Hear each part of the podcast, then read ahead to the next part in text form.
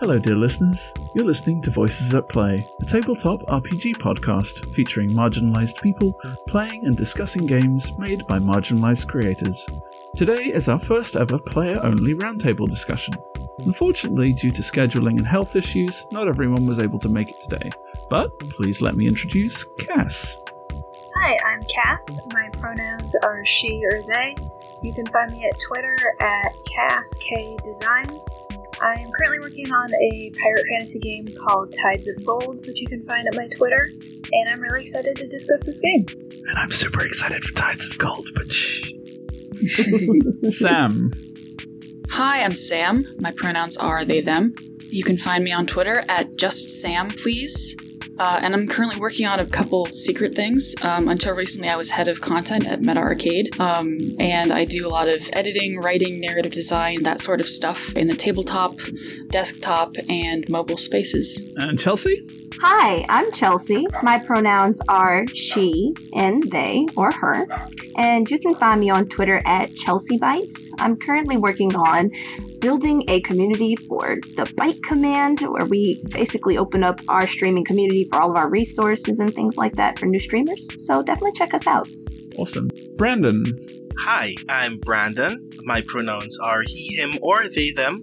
You can find me on Twitter at The Rising Tides. And I'm currently working on my own game, Sound Clash, a game of music, magic, and sticking it to the man. And my own serial novel with a publisher called Broken Eye Books, which is called How to Unmake It in Anglia. And I'm Ray. My pronouns are he, him. You can find me on Twitter behind Voices at, the account for this podcast, as well as Dark Dragons Inn, the account for my other podcast, Tales from the Dark Dragons Inn. You can learn more about that show on tftddi.co.uk. Today, I'll be acting as a facilitator, but also as a participant in the discussion, as we'll be focused on the aspects of the game limited to a player perspective. This is also the last episode we'll be releasing focused on Interstitial, Our Hearts Intertwined by Riley Hopkins of Linksmith Games. Starting next week, we'll be running an entirely new system, so look forward to that. Interstitial was designed in the Powered by the Apocalypse system. Games of this nature are often, though not always, characterized by playbook driven character creation and the resolution of moves using two six sided dice, resulting in failure, success, or partial success, often with dangerous consequences. These together serve to create a collaborative narrative. Empowered by the Apocalypse games, you play to find out what happens. So let's find out what our players thought. So before we get started, who prior to this game has never played or potentially read a Powered by the Apocalypse system? Me? Yeah, I've never played one before either. I have also never played one. I read one before and it didn't make any sense to me. Which one, out of curiosity? I can't remember. That's fair. It may have been Apocalypse World. Okay, that makes sense. So the the fun thing about Powered by the Apocalypse is, as I said, they're often characterized by playbooks and two six sided dice.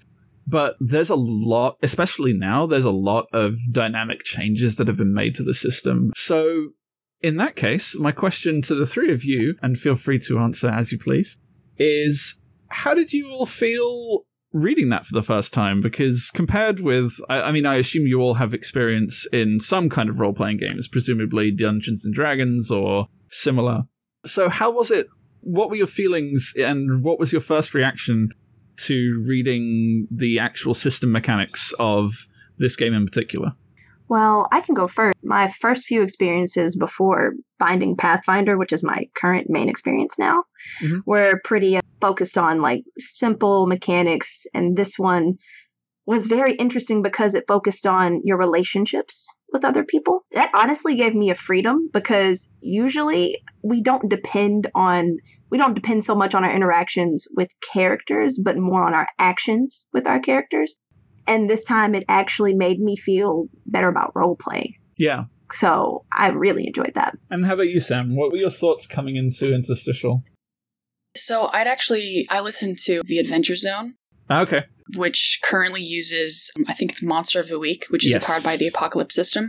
So I had like some limited knowledge of how it works, just in that like sometimes they'll announce, okay, I'm rolling with this, Mhm. okay, and that's a plus one or whatever. Yeah. So actually reading that, I some things kind of clicked for me. Yeah. It's interesting in that like for me, I had a slightly different experience to Chelsea where I found it I I often in writing and, and role playing and things like that, I tend to focus a lot on character and relationship and that sort of thing. Mhm.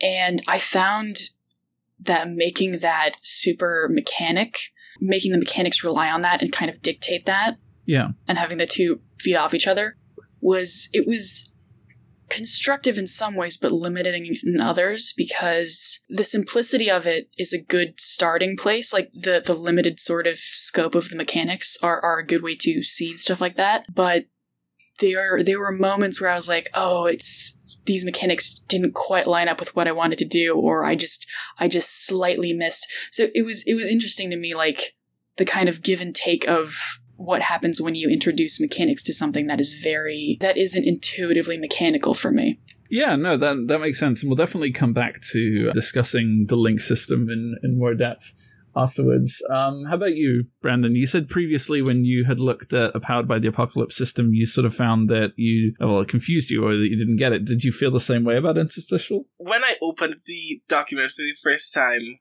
I did have this brief moment um, after you get past the page with all the lore and the sense of well, why the game exists, and you get to the first playbook, and I went, "Oh, it's one of those, isn't it? Yeah, can I play this game? Will this make sense to me?" And as I'm now thinking about it, I think I realized the very small thing that made it make sense to me compared to how it felt reading Apocalypse World. Yeah. Is just when your ability to do something is framed in nouns instead of adjectives is actually very useful.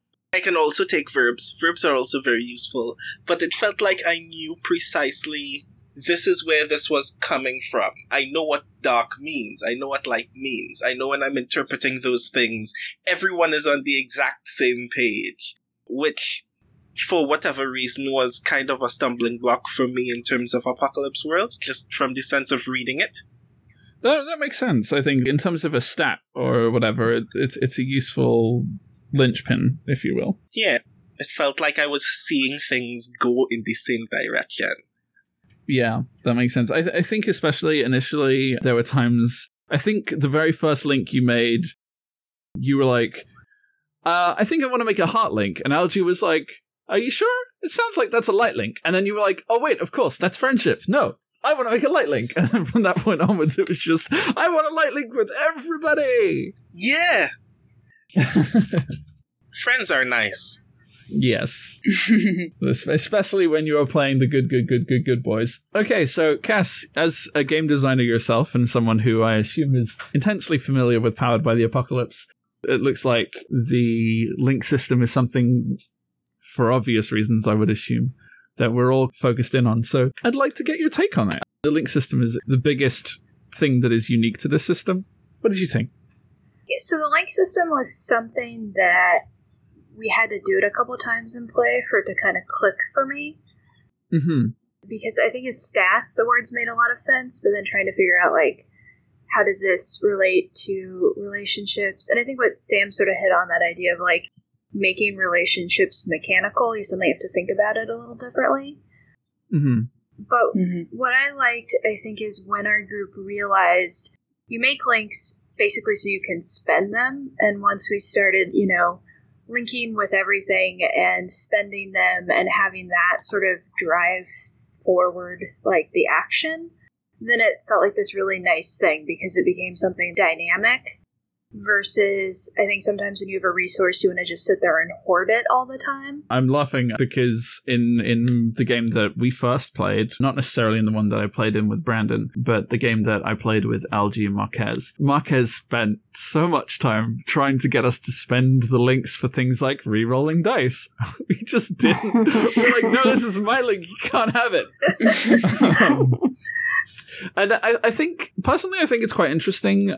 So, uh, in in terms of the relationships being something that's mechanical and currency. Something you may or may not be aware of is that everybody in pretty much every game interpreted the link system differently. So in the first game that we played, we were doing a lot of quite dynamic shifting, as Cass said, where it was we took the links primarily as something has changed in this moment, and that's now reflected by this link that we have. I think we focused on it purely as a narrative almost because we not only made links with a bunch of people, but we also were shifting links quite frequently. So I ended up in situations where, hey, I have a dark link with Kermit the Frog now. I mean, I personally found that really interesting. How do you feel the link system played out in your games? So I think what really made it click for me was in our second game.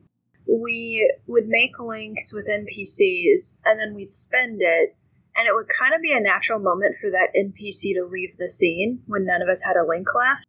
And the reason I ended up liking that is I felt like in the second game, especially, we had a lot more relationships between the characters um, because they were like the consistent thing, the player characters. So that I don't know how that would work well in a campaign, but for a one shot, it was kind of a nice narrative device too. Of like, we've spent all our links with this NPC; they can sort of exit stage left, and a lot of the consistent stuff was focused between the player characters. I think again, one of the limitations of the link system is this is a one shot.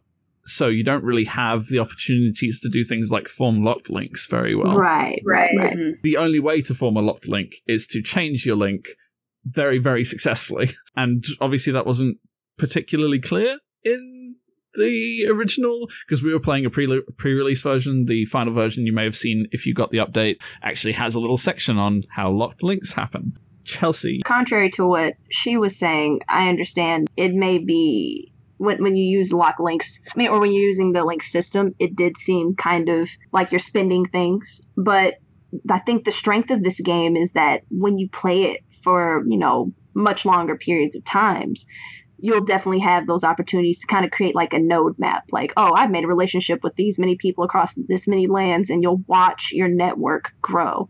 Hmm you can hoard your relationships at some times. You can you know spend some quickly at others. It it definitely has the potential to shine much later down the line if you played it you know if we we had the beautiful opportunity of playing this game a lot more so i can see the bigger picture based off that, did you find yourself regularly making and spending links, or did you find yourself kind of forgetting that it was there? oh no i reg i think it was uh, kind of in my nature with the characters that i picked just to spend and make links because I either had a character that was super friendly, you know, very, very charming, or I had a character that was kind of off putting, or, you know, and, and I still ended up making links with a lot of characters. So, no, it, there was no abandoning or forgetting links on our end. I had a little bit of a tougher time with understanding like it's kind of what I was getting at before of it wasn't quite so intuitive for me of how to tie in the links to the live gameplay and, and make them feed off each other rather than having them be I think like you said earlier having them be something that just reflects gameplay rather than adding to it. Mm-hmm. I think maybe for me, maybe it was just the kind of characters I was playing, or maybe it's just a me thing where I needed to recalibrate for a different style of gameplay. But this this type of game, and particularly I think a one off in this game, requires or not requires, but um it to, to really get at the mechanics, the story and gameplay need to consciously tailor to that Mm-hmm. You need to have the players meet a lot of characters. You need to have them have shifting relationships with these characters. You need to have revelations of a personal and extra personal nature, like things like that, that will give people the opportunity to create and spend links and potentially lock them. I don't know that I ever locked a link. I, I would be very surprised if you locked a link, honestly. Again, it was not particularly clear in the version we were using, but the only way to lock a link is to have a relationship with someone already, have not spent it, and then have a situation in which it changes and you need to re-roll that link and then it gets a 10 that's when it becomes locked. And you don't choose that, it just becomes locked. so that could be really interesting in that, you know, hey, maybe there was a character who you were trying to build a positive relationship with, and then they do something, and in the moment you're like, oh, I'm going to roll to change my link. I feel like we, we've got a hostile moment happening here. And then you roll a 10, you're like, oh, now I permanently hate this guy. There's oh man, I wish that had happened in the second game. Right. There's a moment where uh, Chelsea, you probably remember. I do. oh yeah, there was a moment where for sure that would have made a lot of mechanical and narrative sense. It would have, yeah. Can I hit off of what y'all just said? Yeah, go ahead on the link system. I think what the game would benefit from, because I actually played a game called Blades in the Dark, where you're supposed to make relationships. You know, it's not something that defines the game, but it helps you. It's an addition. So I think it would help if they allowed you to make like your own quote unquote, I guess, posse, like at least one or two characters that you have relationships with before you go into the, the world. It might help you know, get people kind of settled in and started with the link system. Well, funnily enough, I'll reach out to Brandon on this. We actually did our second one shot as though we had been playing a longer form campaign. Ah, okay. So we started with exactly that. Hey, you've been to worlds previously, and now you have links. You know, you're coming into the game with links, people you can reach out to. How did you feel overall, Brandon, because I know that this is unfortunately the only game you got to play, how did you feel in terms of the link system in general? And did you feel like it impacted the way that you played much, having access to the links in a pre existing sense? I have a lot of seemingly contradictory feelings about how links worked in that sense because, as you mentioned, my first game in Interstitial, I came in with some links already under the assumption that we had already been traveling for some time, going on weird, wacky adventures, which I didn't even know was not the same case for everybody else, which makes me feel special now. Um, but that was useful because it meant that we had a certain level of freedom in terms of what we can do in the beginning whenever interesting things happen instead of having to rely on making links in certain situations with people that we had just met and knowing that we had to make decisions about the longevity of those links precisely because like one of the strange things about uh, interstitial for me is maybe this is a me thing mm-hmm. but I like making connections with people. I like knowing that unless something actually treacherous is going to happen in a game, I have a lasting connection with someone, and that inf- that reinforces the way that we consistently interact. And knowing that that's also a tool that I have in play actually made me kind of hesitant to do a lot of very big things with those links because I didn't I didn't want to maybe this is the kind of narrative that I made in my head because the character that I played, Kisaragi Gentaro, with the best of all friends in all of the universe, is the kind of person who just likes having friends, and also the kind of person who, in his original series, Kamen Rider Fourze, lost all of his powers whenever he didn't have friends. So I didn't want to lose any of my friends. So that's quite literally the game we're playing almost. Because, yeah, as you spend all your links, a lot of the moves that rely on those become inaccessible. So if you choose moves that rely on links, that's exactly what would happen, right? Yeah. So as a result, I felt like um, unless it was really narratively necessary, I didn't want to make big decisions with my links. That's completely fair. Yeah, and I felt like that. W- I felt like that was rewarding for the for the playbook that I was playing, but that was guided in part by the kind of inherent mechanical narrative of how links work. That when you spend a link, that is technically the memory of your friendship or enmity or trust or mentor relationship with this person literally disappearing. Which is interesting, but it guided the way that I played. See, I, I think that's the thing. I I think whether or not you feel that way is really See, uh, I I completely understand that, and the idea that you know I spend this link and now it's gone. I think I, I, imagine the designer is intending this to be like Kingdom Hearts, where you know you draw on your friend's power and you bring them into that moment to help you with a sudden burst of something. Right. But mechanically, you're right. This moment you do that, that link is gone. But I don't think that that should necessarily reflect your relationship with that person being actually gone. But you could absolutely interpret it that way, and you're not in any way wrong to do so. I feel like the way that that happened in my head is also guided by the fact that I knew that the game was kind of built upon the narrative of Kingdom Hearts as its kind of pitch. But the only Kingdom Hearts game I've ever played is Chain of Memories. Ah. That's fair. So I found that like part of the reason I was confused about locked links is because intuitively to me that felt like what should happen when you spend a link. Mm. Uh, it becomes locked and you can't use it f- until the link changes or until it's refreshed by a new interaction with that person that's meaningful or something like that. Because what the mechanics imply narratively is that you're losing touch with that person or losing touch with how that person made you feel, is Mm. how that came across to me. Yeah, and it sounds like Brandon had a similar sort of vibe. Mm-hmm. Also, kind of springboarding off that is there. I mean, there is a playbook, and I think Ray you played as the displaced, um, which is a Uh, playbook yes. that is built on it. It, it already has that kind of built-in Mhm. history and links with other people. Yeah. Mhm.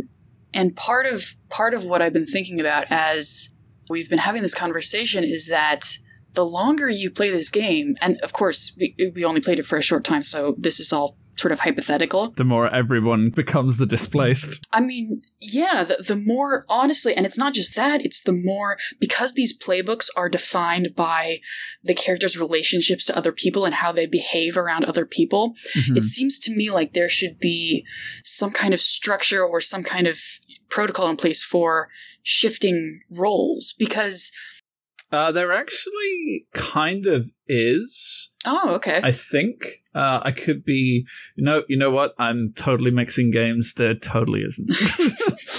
okay i thought maybe it was in the revised edition that i didn't I mean, You know, I skimmed. Yeah. Well, if if you think about the advancements, like a lot of the advancements allow you to take moves from other playbooks. So in a way, that could be reflected by that. that's true i i think that that does compensate for that to some degree i i'm I completely agree with you, though. You're right in that, like, the playbooks are essentially defined and driven by the relationships that you have.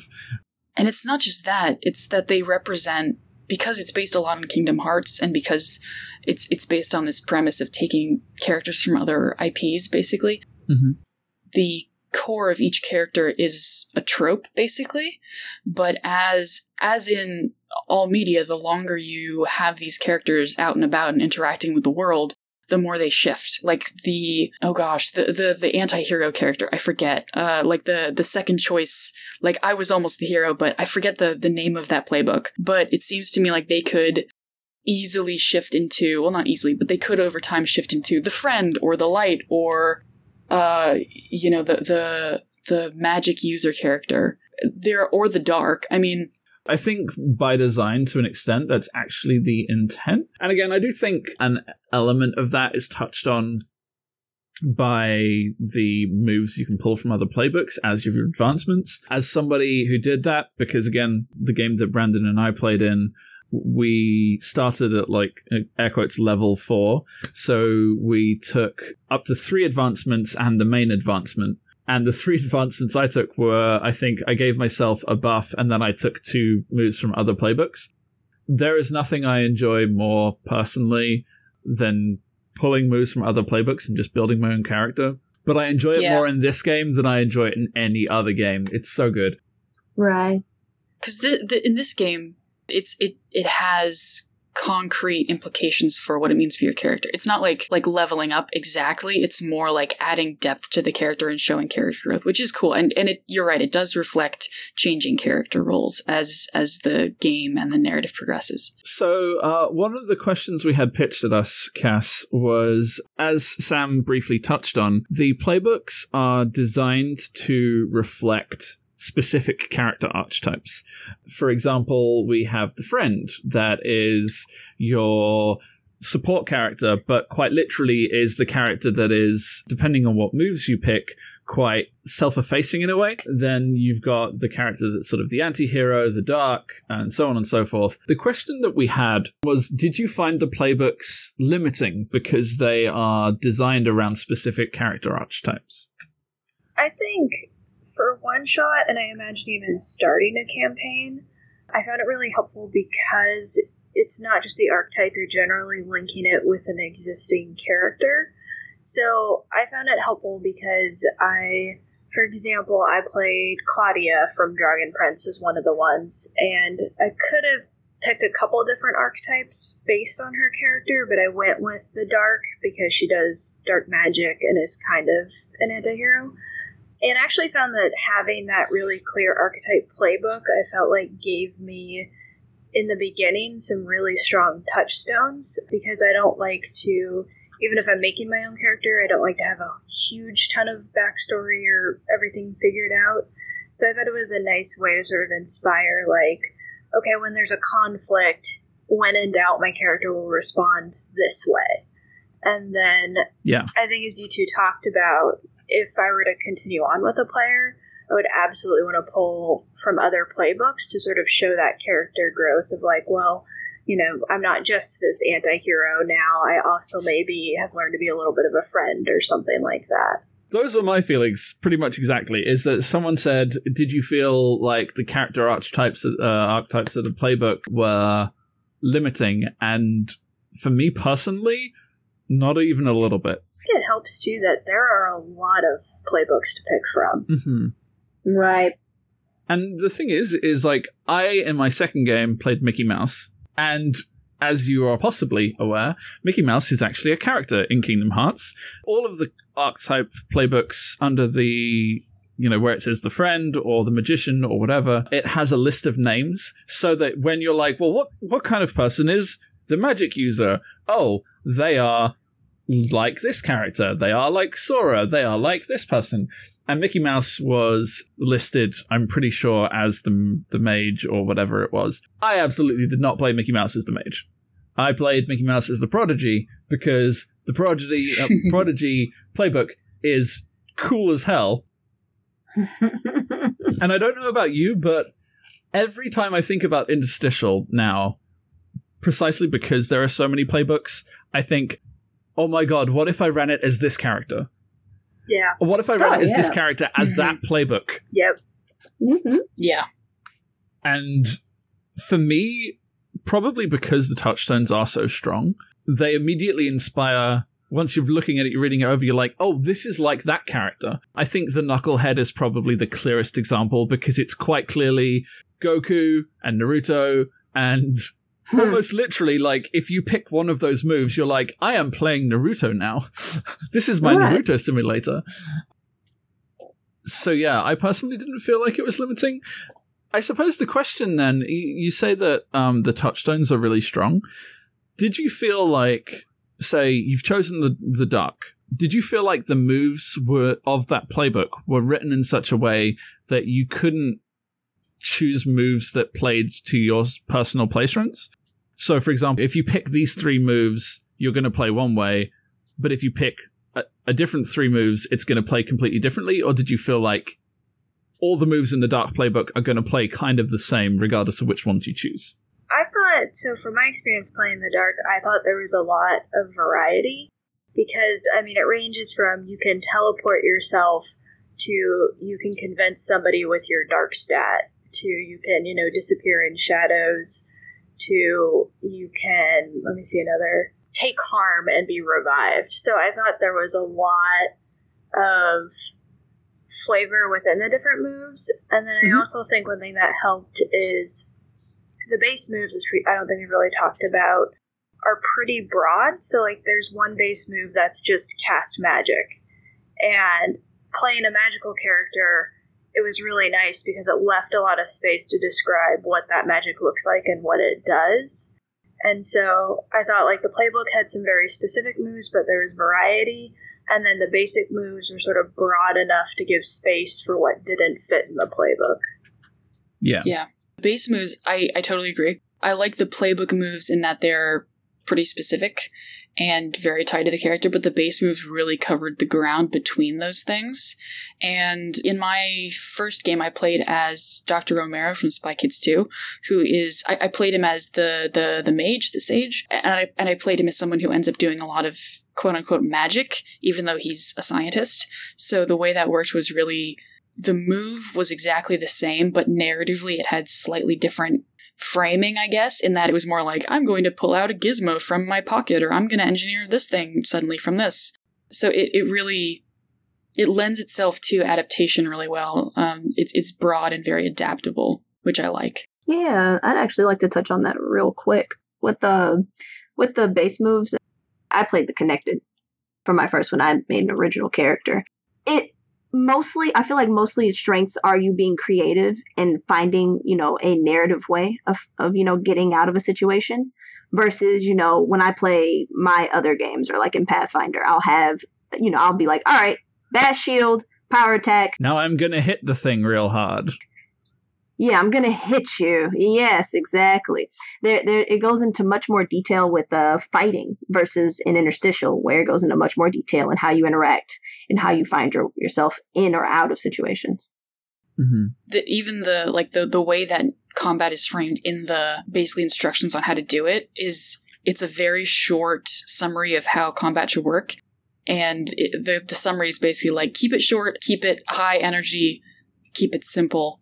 This is not what the game is about. I think that was that was very cool and I think pretty well done. And interestingly enough, you can still do a lot of combat, as uh, I'm sure Cass can elaborate on their first game. That was like a good chunk of it, and yet, yeah. I mean, how did you feel that worked out in terms of narrative gameplay?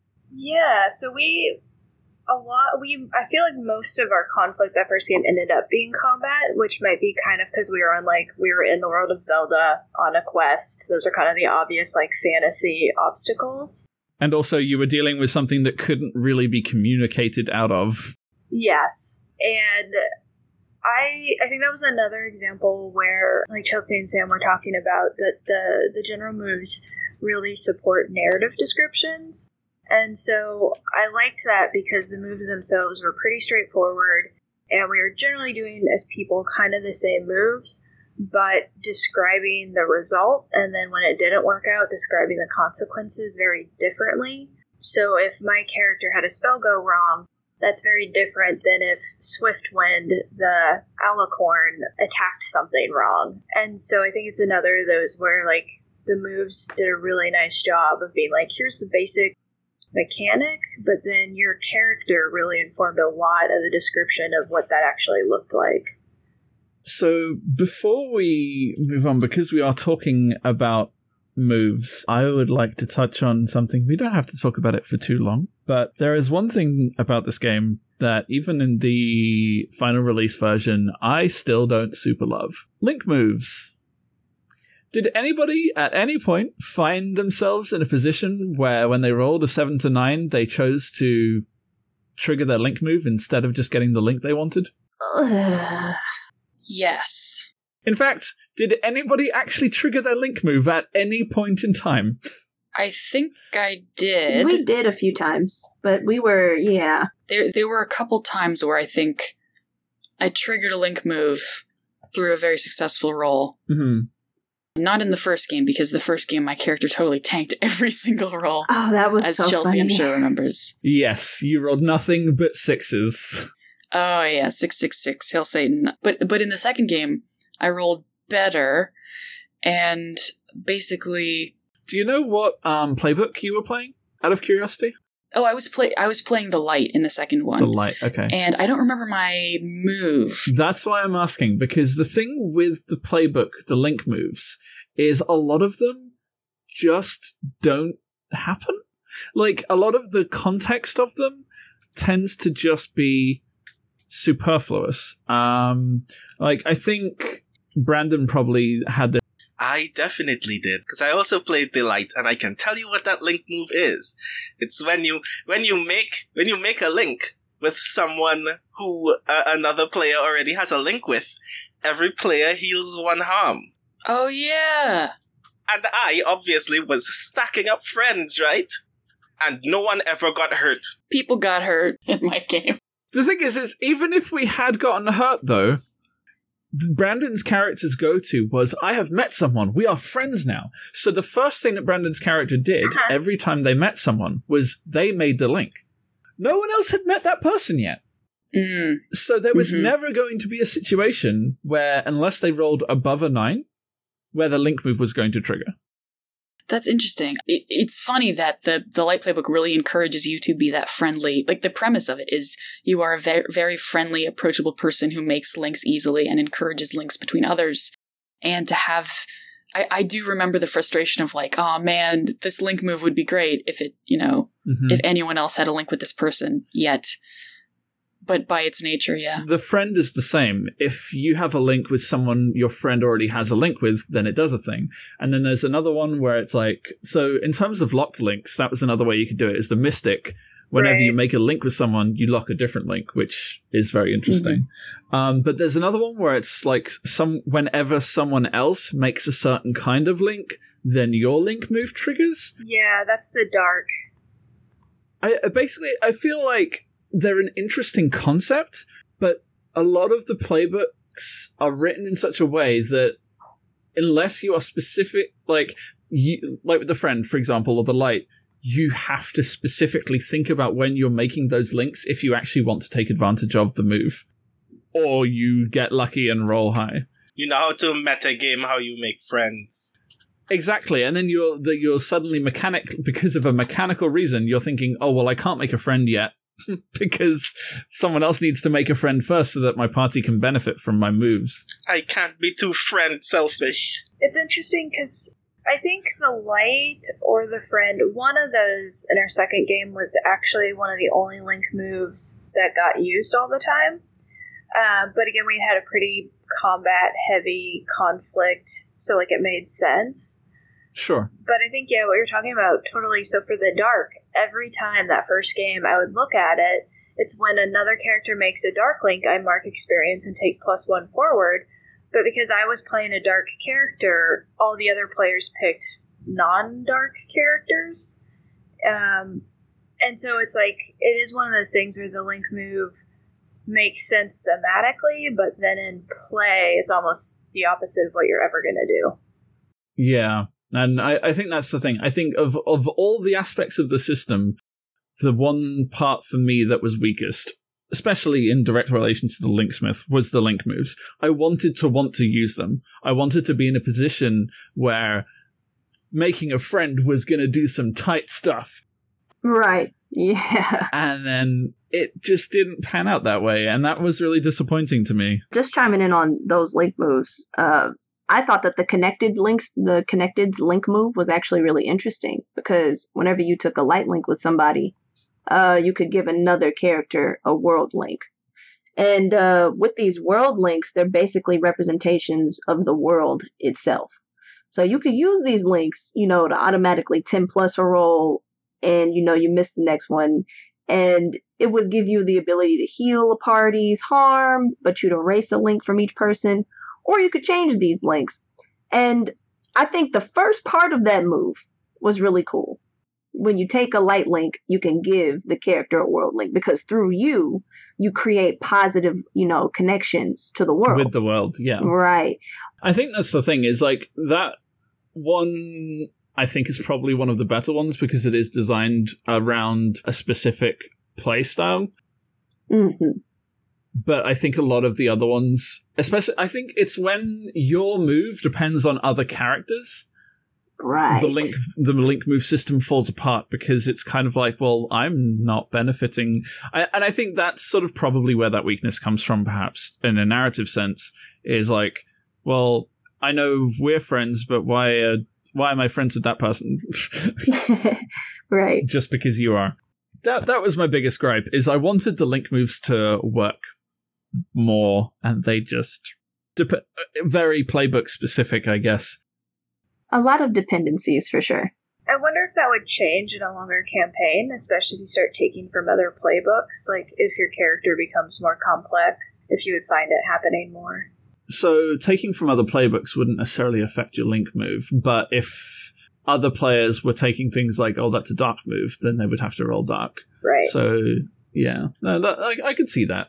Also, in a longer campaign, you may be revisiting worlds where, hey, maybe you meet a character where another character has met them, but you didn't. Um, hmm so that could, that could that could make sense in that sense. I suppose it's one of the limitations of like a one shot is that there are ways in which this system really shines in one shots, and then other ways in which it's really hurt by a one shot. hmm The that kind of goes back to the the spending links thing. Yeah, Where in a one shot, it doesn't make sense to spend a link when the person is like still right there. But Yeah. I can imagine as you travel through various worlds over a long period of time, you have to spend links, or otherwise your friend list basically becomes unmanageable. yeah, There's no real downside to spending a link when you are pretty sure you're never going to see that person again. Like it kind of makes sense to to use that memory of them and then move on. Well, see, I think it depends on how you see a link because ultimately, like for me personally, with the description of the game being like making connections with people and the power we draw from those connections, to me, that in certain situations, like if they're not there, the memory of that person can drive your actions. But also, if they are there, then spending that link could be like they are helping you actively in that moment. And so that's reflective of that connection and the literal additional power that they give you.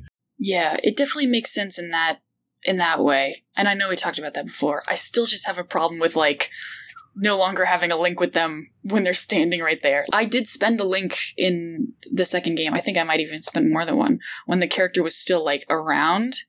And the way I sort of justified that to myself is the circumstances of the spending wasn't so much like it, it, it was more along the lines of severing ties Right. uh, with the character in that relationship and moving on. That so that's that's where I'm coming from with that. Yeah, that makes sense. Yeah, I wanted to kind of hit on that earlier. How I felt about that, I kind of saw it more as like favors almost. Like Mm. I made this, we had this interaction. I may have given you some information that you valued, and you know, when I spend this link, we're we're even. I I kind of wish that it didn't. I don't want it to come off as like, oh, well, our relationship's over. I think it should be more of like, oh, well, the way we left each other, that's how we can always come back. Yeah, I think that's the thing. Uh, like, I, I didn't personally feel like, oh, that link is gone. I don't care about that person anymore. For me, it was more because I didn't make links with everyone I met. I largely made links with people when it felt narratively interesting to me. Right. So for me, those links represented more like the last big feeling I had about that person. And also, they quite literally changed the way I acted. I was trying to make a mastery link with Kermit, and I rolled badly, and he, uh, Marquez is like, well, it's a dark link now. And I was like, that. Oh, I hate that guy. Uh, who does he think he is? Don't you know who I am? But let's not go back to the link system because we did talk about that a lot. I know I found, and some other people had found this system made for kind of a good one shot, and was just kind of wondering what parts of the system seem to help with that more like one shot style of play. For me personally, one of the things that I, I think kind of helped that is that the game focuses so heavily on making connections with other people as opposed to everything else. So it meant that you could focus three, four hours of action on meeting and interacting with people as opposed to immediately getting bogged down by how long it takes to solve a puzzle or how intense this combat encounter is. You get to move from scene to scene based on your interactions with people, which is both a lot of very meaningful content that can take place in a couple of minutes and never really so long that you can spend like a half an hour talking to one person. I mean, you can, it's not going to be fun. Um, so that was actually kind of pleasant for me that we were playing a game solely based on how we interacted with other people and like how we progressed through the conflict that we were dealing with was based on those interactions and confirming what those interactions meant. Yeah, I think that for me kind of because I'm also kind of curious about how that works in a longer campaign setting because there are only so many things that you can do in terms of just talking to people or getting to know people better. But I also would like to see how those things kind of flesh out more. So I feel like that does work better as a one shot, but in a campaign, it becomes a question of how many episodes can you talk to people? Yeah. Well, I think with that in specific, it really depends. Because obviously, a lot of the core ways you gain power or whatever stem from talking to people. But I think if you see talking to people as an extension of solving problems, Hmm. that then becomes just. I mean, how many, you know, how many problems can you find in a game where you are allowed to travel to as many worlds as you want? Mhm.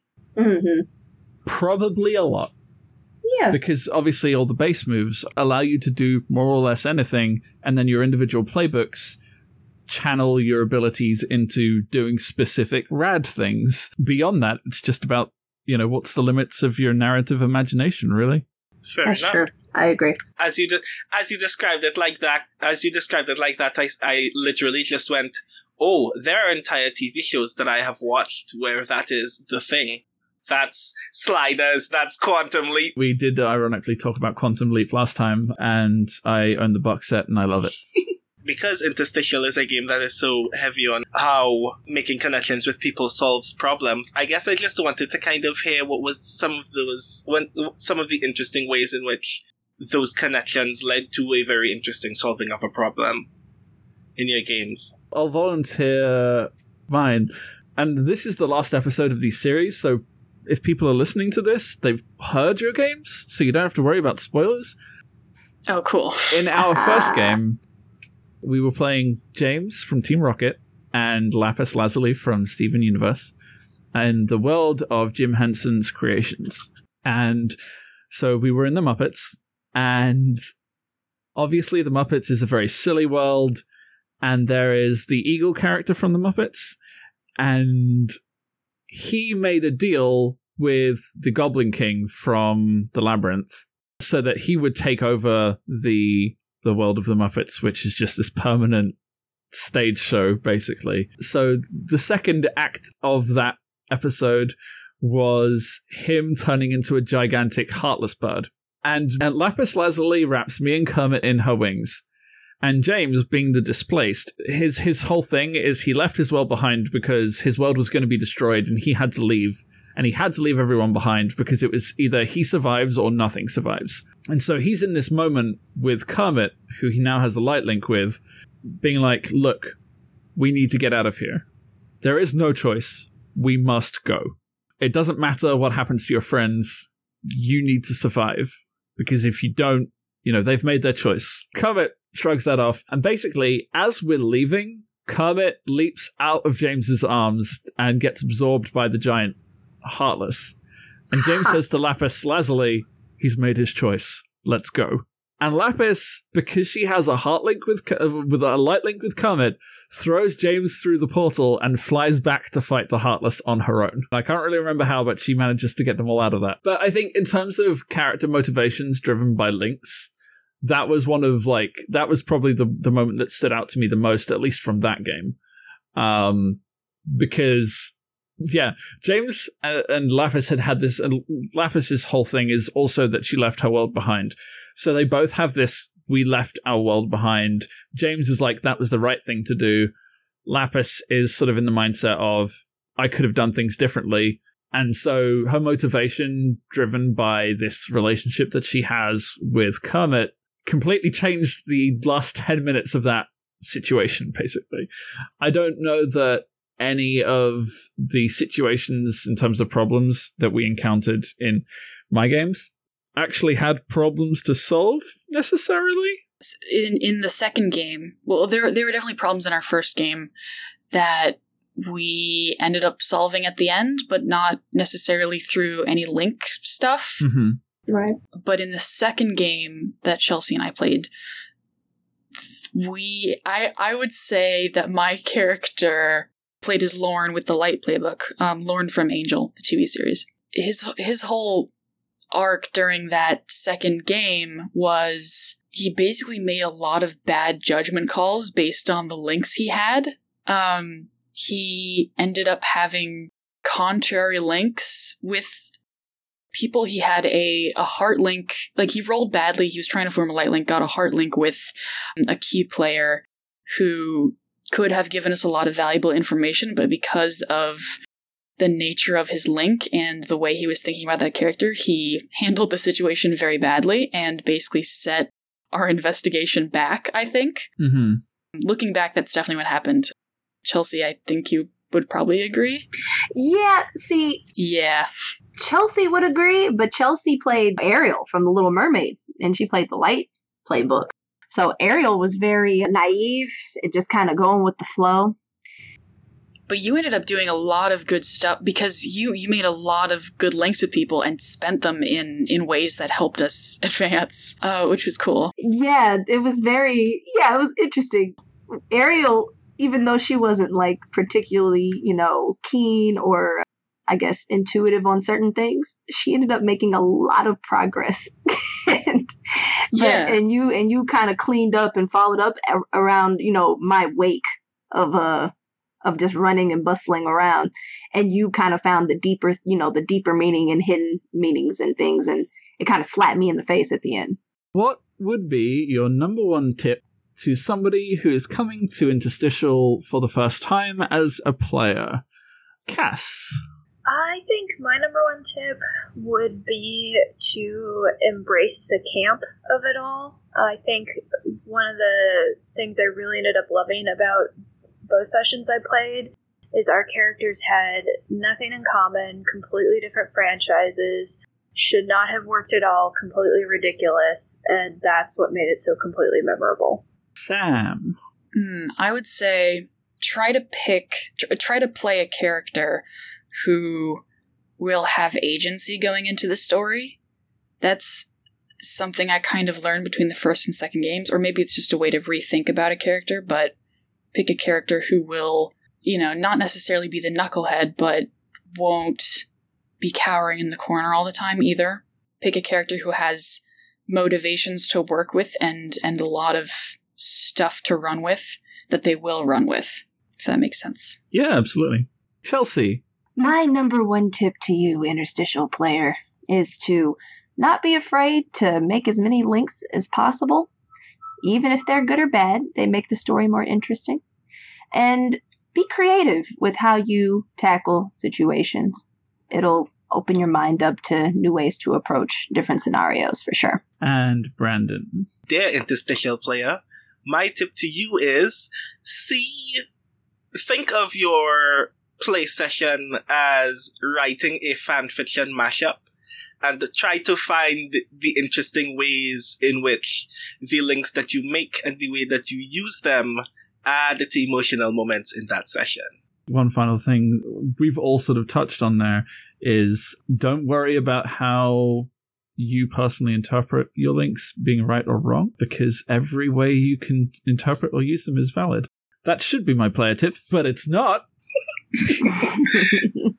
my player tip, especially if you come from a background of games like Dungeons and Dragons, is lean into your player agency. Even if you are playing a character who's a coward or who doesn't want to take action against anyone, remember that you as a player are able to drive the story forward more strongly than any other force at the table. No dice roll or decision you make is going to stop things from progressing because all that is required to progress the story in your game is for you to do anything. Don't wait on your GM to tell you what happens next. If there's a moment of silence at the table, make something happen. That's it. That's that's all of it. And that was the end of our roundtable discussion. In this episode, on two separate occasions, I mentioned that this is the last episode of Interstitial we'll be releasing before starting a new system. As it turns out, though, that's not the case. We've got hopefully two more games set to release featuring some exciting guest players, so look forward to those. Once they're out, you can expect new group dynamics, new stories, and an entirely new game. Until next time, you've been listening to Voices at Play, building a table for everyone.